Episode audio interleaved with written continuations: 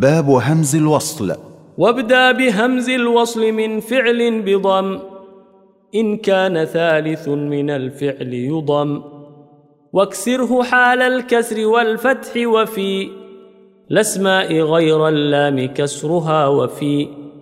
ابن مع ابنة امرئ واثنين. وامرأة واسم مع اثنتين.